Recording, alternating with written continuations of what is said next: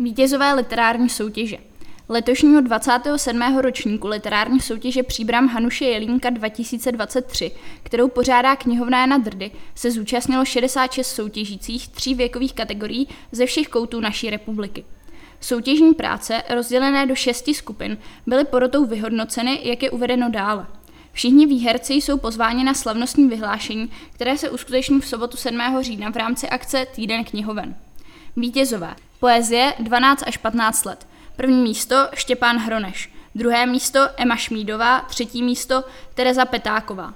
Poezie 16 až 19 let, první místo Veronika Škubalová, druhé místo Sonja Šimperová, třetí místo Lucie Nedělová.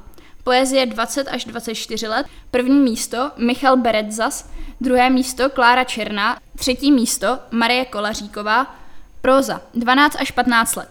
První místo Štěpánka Hejnochová, druhé místo Martin Stehlík, třetí místo Jakub Boleslavský.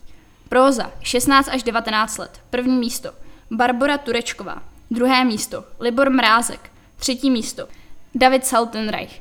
Próza 20 až 24 let, první místo Martina Vítová, druhé místo Tomáš Burian, třetí místo Pavla Kratochvílová.